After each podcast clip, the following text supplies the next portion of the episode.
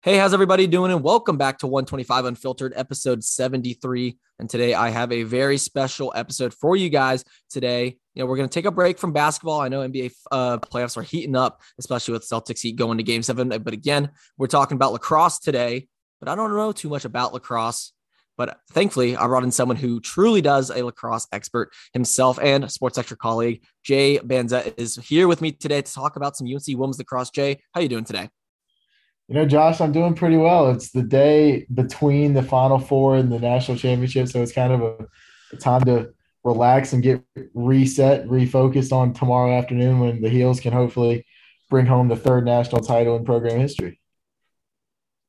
I mean, yeah, it, it, it's been – I mean, what a crazy game it was yesterday. U N C sports have really just been on a roll. Uh, U N C baseball won today. They're going to the to the A C C championship. And obviously the Heels uh, yesterday for women's lacrosse creating or uh, having one of the best comebacks in school history. So let's just go straight into it, Jay. U N C women's lacrosse, they're down six nothing after one quarter. They're down thirteen six after three quarters.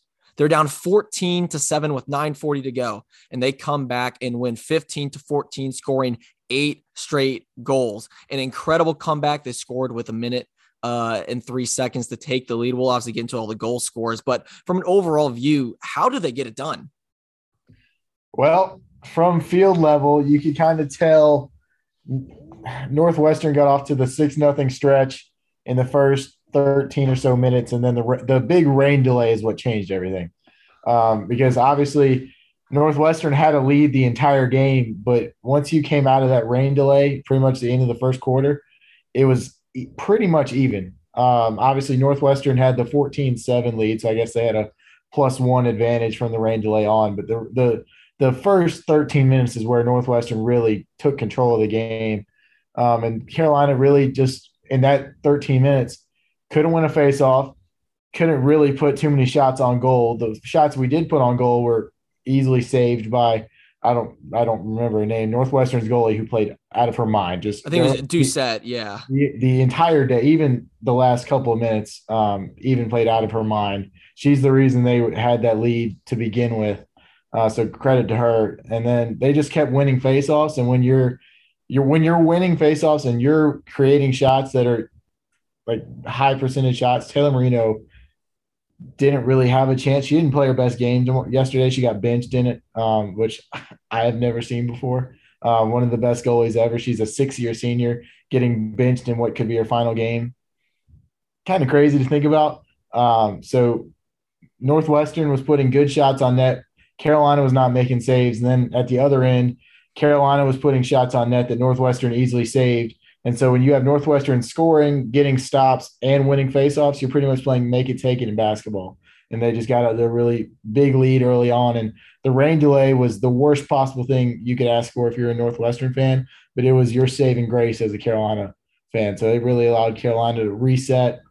There were, I think, a minute eleven seconds left in the quarter coming out of the rain delay, and you could see from the jump, Carolina started with the ball, and it was just like a different mentality. So the rain delay really changed everything, and then obviously the last eight plus minutes were something entirely different.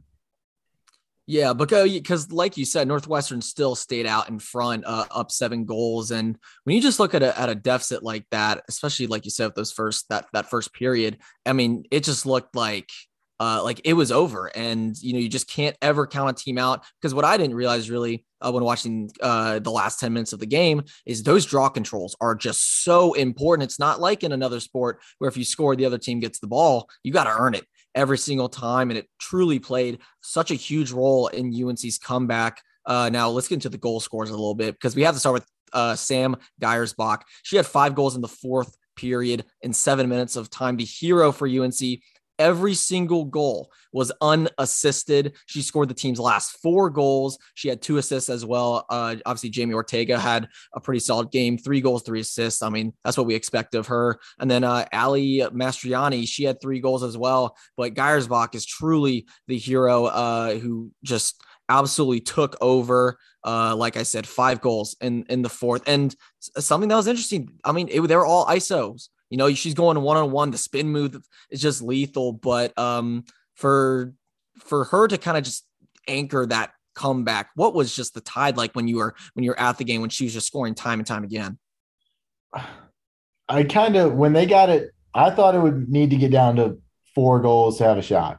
But I remember looking, I was filming with our classmate, Tyler Chilton, who was also on the sideline with me. I remember making it fourteen to nine. So we had scored twice. I was like, th- this might actually happen. Because if you go back and look through our scores throughout this year, we were down five nothing to Notre Dame in the A C C semifinal, came back to win by one.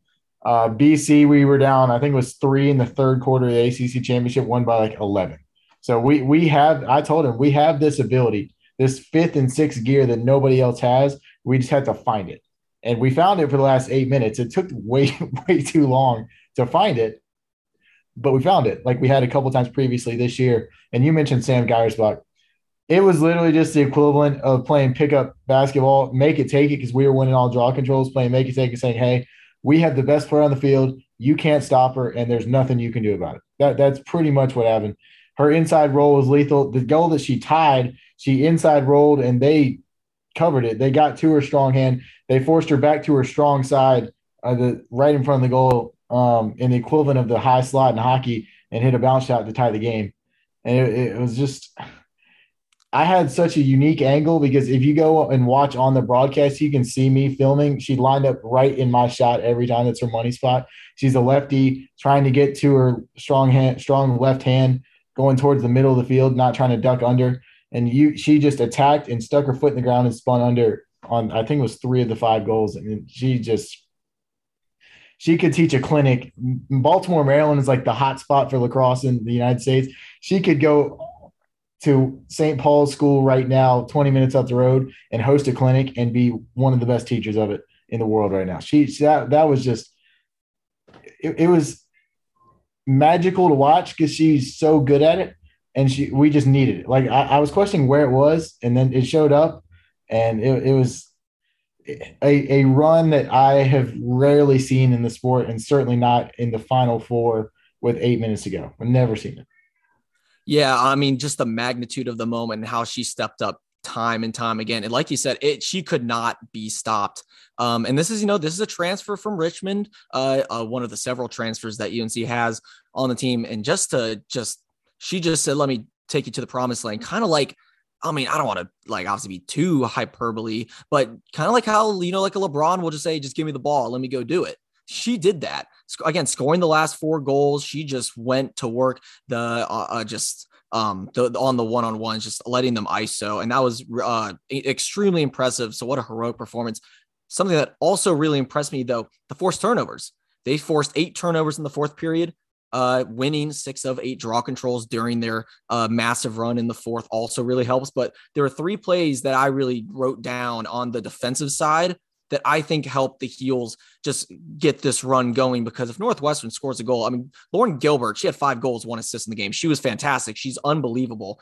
Um, but it was with seven forty, seven forty-five left in the fourth, Emma Trenchard Uh, has a uh, knocks the ball out of Gilbert's hands. That goes uh, and leads to a penalty on Northwestern. And then with four oh six left, Caitlin Wurzberger, she sprints down the field, and I believe it was on, it might have been Jill Girardi. She knocks the ball out of her stick, and that leads back to the other side on offense for U N C. I think they get a goal out of that. And then it was Elizabeth Hillman uh, with uh, two oh eight left. She also forced another turnover. So they, not only were they scoring just rapid fire, but they were getting the stops necessary to actually be able Um, to to keep a comeback alive, because again, if Northwestern gets a goal or two, uh, it, it's just they run out of time. But the defense, the forced turnovers, even with under a minute left, uh, Grouny forced a turnover when it was it when they were back up one. So I thought I was so impressed with uh, how much they pressured Northwestern in that fourth to not even give them a chance to score. No no shots really, it seemed, in those last ten minutes. The you mentioned the play, the the turning point in that game, where it it went from me thinking this is possible to this is going to happen, was that Wurzberger play. Because we had a shot, I think, and it got saved because their goalie showed up even in that stretch. It did, the score, the box score obviously doesn't show it. Gave up however many goals in the fourth quarter. But she made that one big save, and they were clearing the ball. And Caitlin Wurzberger, she was about fifteen yards in front of me. I'm like, is she going to get there? Because during the game, she yeah she she's running. Don't get me wrong, but there's no determination. You could see something in her body language at that moment in time that said, "This ball is not going to get past me."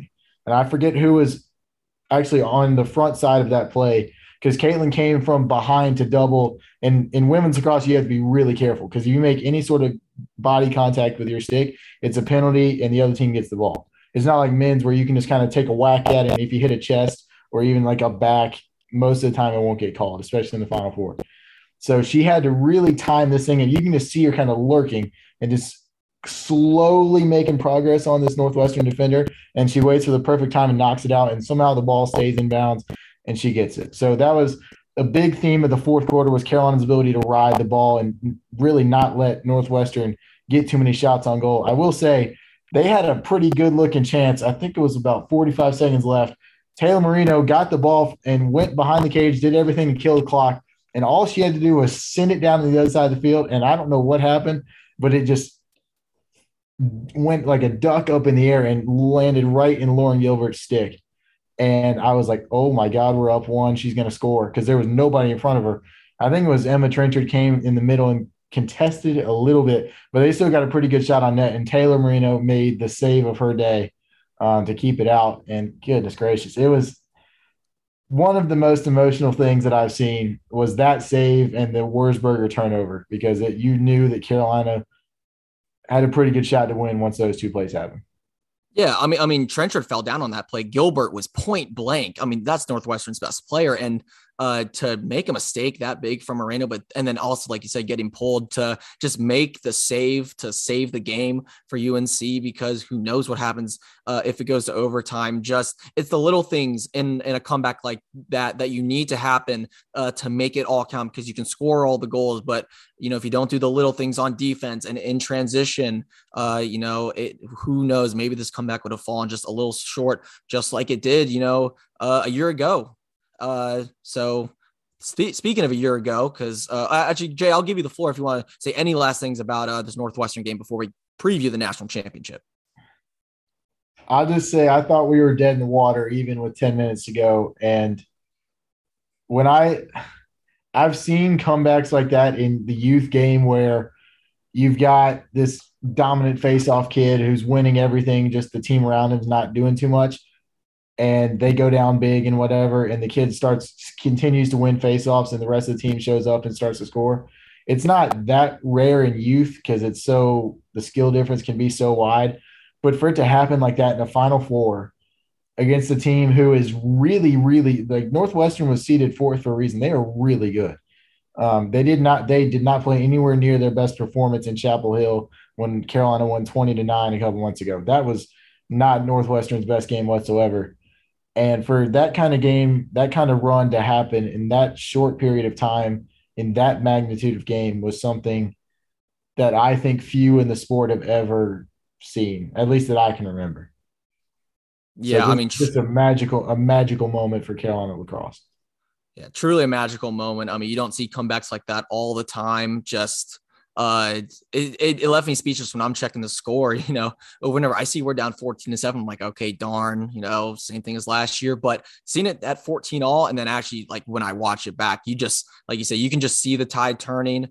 Um, they were up, they were fifteen to five in shots in the fourth quarter, forced eight Northwestern turnovers, like I said earlier. Um, and then when they capitalized on all their opportunities, they got it done, and they will face Boston College tomorrow at twelve o'clock noon. I will make sure to be, uh, standing by for this one, uh, to watch, and then give you guys a recap episode after it's done. But this is the third matchup of the season for Boston College. For U N C, this is their first national title uh, game appearance since two thousand sixteen, looking for their third title. Now, in both meetings, U N C came out on top. They won sixteen to fifteen at Boston College. And then in the A C C championship game, they won sixteen to nine. Uh, they had an eleven oh run in goals in that game. They're down six to three early in the third period, and then just had a blitz of goals uh, to go up fourteen to six. And they never looked back. Jamie Ortega was just fantastic that game. She had nine points, four goals, five assists, nothing new uh, for Ortega, but Uh, Boston College also had some drama yesterday in their game. They beat Maryland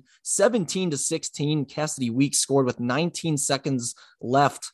Uh, and they were down, I believe, three or four goals in the fourth. So both teams with comebacks, uh, and they're going to face off some A C C action uh, for the third time. So looking at this matchup, what do you think is the key for U N C to finally just break through for their title? there's a couple of things because, as you mentioned, the previous game against Boston College, they got off to a really slow start. We're down two or three in the third quarter. Came back to win, hit that fifth, sixth gear that nobody else in the country has, and ended up winning the game by a significant margin. So it's it's getting off to a decent – not you don't even have to get off to a hot start. You just got to get off to a decent start because you cannot put yourself down six nothing like that against uh, Boston College because a lot of people have heard the name, but Charlotte North for Boston College is – like, I love Jamie Ortega. She's a great player. Don't give, do not get me wrong. She's a we're biased Carolina fans here. She's great. She is not Charlotte North. Charlotte, Charlotte North is very likely the best player in the history of the sport. And anytime you have that person on your team, you have a shot, regardless of place, deficit, opponent, whatever. Um, so Carolina has the defense to slow her down. Emma Trenchard's the best defender in the country, has been for a couple of years now. That's a great matchup. They play on Team U S A together. Charlotte and uh, Emma know each other very well. It's a great matchup. You've got to slow her down, preferably five or fewer points, which sounds like a lot. Let's be real. Like three goals, two assists is a good performance. But if you allow her to just go nuclear, like she has had ten goals in a game in her career, she has the ability to light it up. Um, you got to slow her down, and you just got to get off to a decent start. You don't even have to get off to a hot start. Just have it tied, be up one or two at halftime, and Carolina should be looking at its first national championship in six years. Yeah, I mean, Charlotte North, she had six goals uh, in the game yesterday against Maryland. I mean, just so explosive offensively.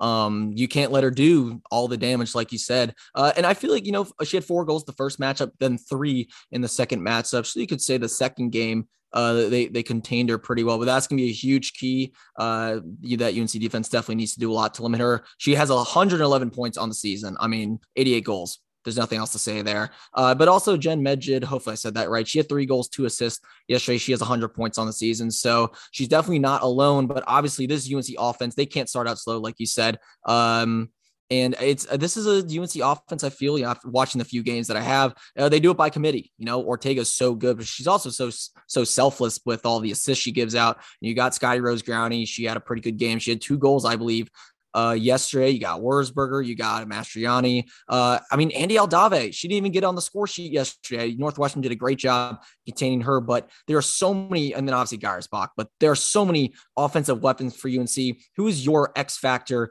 on the offensive side to kind of, you know, maybe get that nice early lead, uh, give get a little cushion early on for the Heels? My X factor pretty much all season has been Scotty Rose Grouny, because when, when she has a big day, when she has four plus goals in her career, I think they're like thirty and something and one. Like when she, she's the beneficiary of Jamie Ortega being the great individual player that she is, a great individual dodger and feeder. So when she when she gets that much attention, you've got a great feeder behind the cage in Caitlin Wurzberger, who is she's not she's not a goal scorer. She can score, do not get me wrong, but she's she's a distributing point guard of the offense. That that is her role, and she is fantastic at it. And so when you've got Jamie Ortega, who can feed like she can, with Wurzberger on the other side, who maybe I think is an even better feeder, you're going to have a ton of opportunities to score goals. And Scotty Rose Grouny is very good at doing that. So, um, so from the attack perspective, Scotty Rose Grouny always is. And then the big thing, as we saw once they got in their run yesterday, was draw controls. Ali Mastriani is one of the best to ever do it, I think, personally. She didn't have a great day yesterday. It was Andy Aldave who really took control of the draw control circle in that run. And so finding somebody, it doesn't it doesn't really matter who it is. Aldave, Mastriani, Olivia Dirks can sometimes get in there, number twenty-seven, the Penn State transfer. Somebody's got to win draws consistently, because if you give Boston College and Charlotte North that many more opportunities to score, you might be looking at the ball in the back of your net and having to go do it all over again. So just finding somebody – hopefully Allie, because she's the best at it, and if she gets rolling, it's really near unstoppable. Um, but if it has to be Andy or Olivia to do it, it doesn't matter. Just somebody's got to be successful with the draw control circle.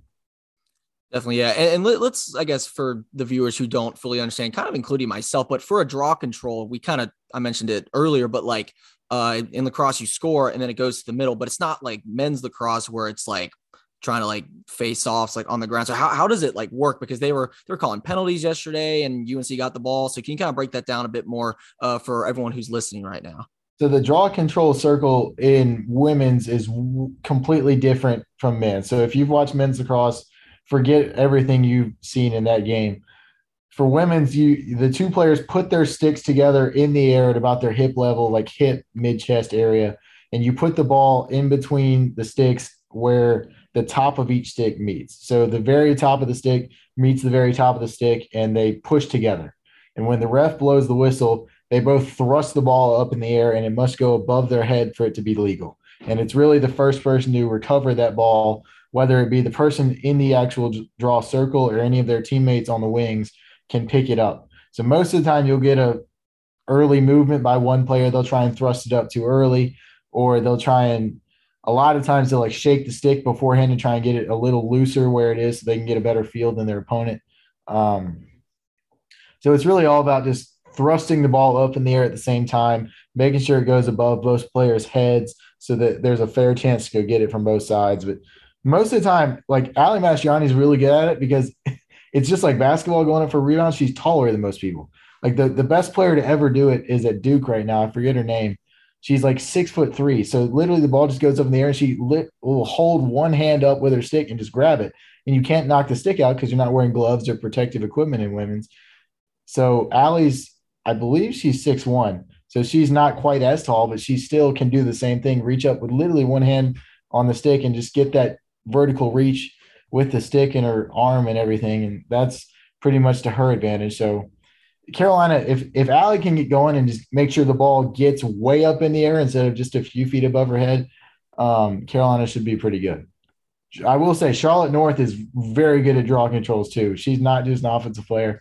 She's a hybrid, super freak, super talented player who will take a lot of draws, will play a lot of attacks. So if we can really wear her out, make her take a ton of draws, run up and down the field instead of just camping out playing offense where she can rest up when her team is on defense, that would definitely play to Carolina's advantage.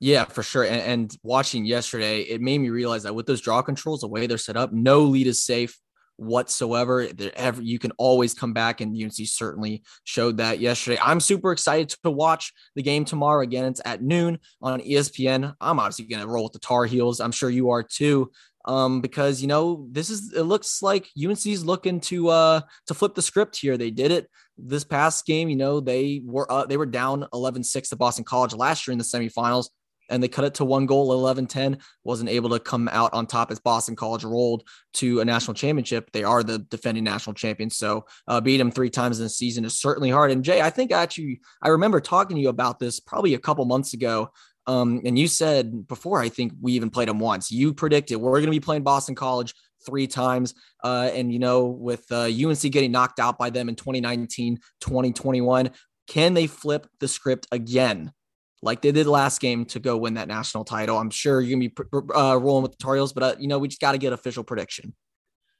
If I had to, I think part of what makes me more confident is the way the Northwestern game ended. It's, it's very similar to the men's basketball team in the Final Four. You've got this huge emotional semifinal victory, and the men's basketball team got off to a great start in the national championship and ended up sputtering due to a variety of reasons. But I think Carolina has the ability, and don't, North, as you brought up earlier, Boston College was down four with six to go and came back to win two. So they had a very similar sort of run. Um, I don't. I think this Carolina team has been too good for too long to not have won something.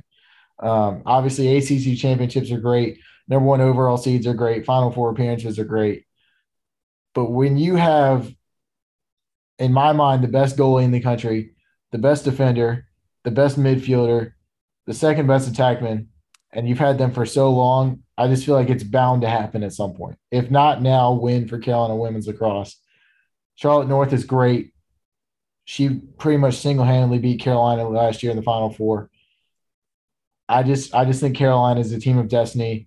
They've lost in the Final Four countless times. They've gotten over that Final Four hump with the same group of people in the fashion that they did. I think it's really close. I think Carolina kind of gets away late in the fourth quarter, maybe wins by two or three. So I would say fourteen to eleven, fourteen to twelve maybe. Um, not as high scoring as the Final Four matchups with seventeen sixteen, sixteen fifteen. Um, but certainly women's lacrosse, it's a heck of a lot easier to score than men's because you can you just run through people and you can't really get checked that much. Um, so scoring is a lot higher, but I'll, I'll take Carolina fourteen to eleven tomorrow. Don't want to jinx anything, obviously, but I'll, I'll take Carolina fourteen to eleven. Yeah. I mean, we, we got to roll with our school, but there you have it. Jay Banza on the podcast. I mean, great, you, uh, great to talk about some lacrosse. Finally, this, I think, is my first episode uh, for, to talk about lacrosse. Um, but again, super excited to watch the game tomorrow. I'm already learning so much about the sport, but Jay, thank you so much for coming on the podcast. Uh, very impromptu. I actually just, re- it was just reaching out last night, trying to get some things done, but that's how we do it here on one twenty-five Unfiltered. So Jay, thank you so much again for coming on. I'm sure we'll be able to do one of these again. Absolutely, Josh. We'll hopefully talk about a national championship win in the next couple of days for Carolina women's lacrosse. No doubt. It's certainly now or never, especially for these groups of seniors, but I mean, Uh, I guess to, to end it off, you know, you know, hopefully it's just the team of destiny. These seniors, they've, I mean, they've played so hard. They've worked so hard together. Uh, you truly want it for the student athletes. And, you know, U N C doesn't have a national title this year. And for the School of National Champions, that's just not right.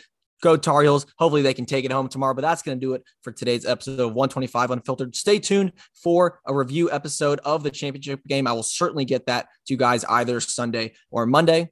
And yeah, that's it. I'll speak to you next time.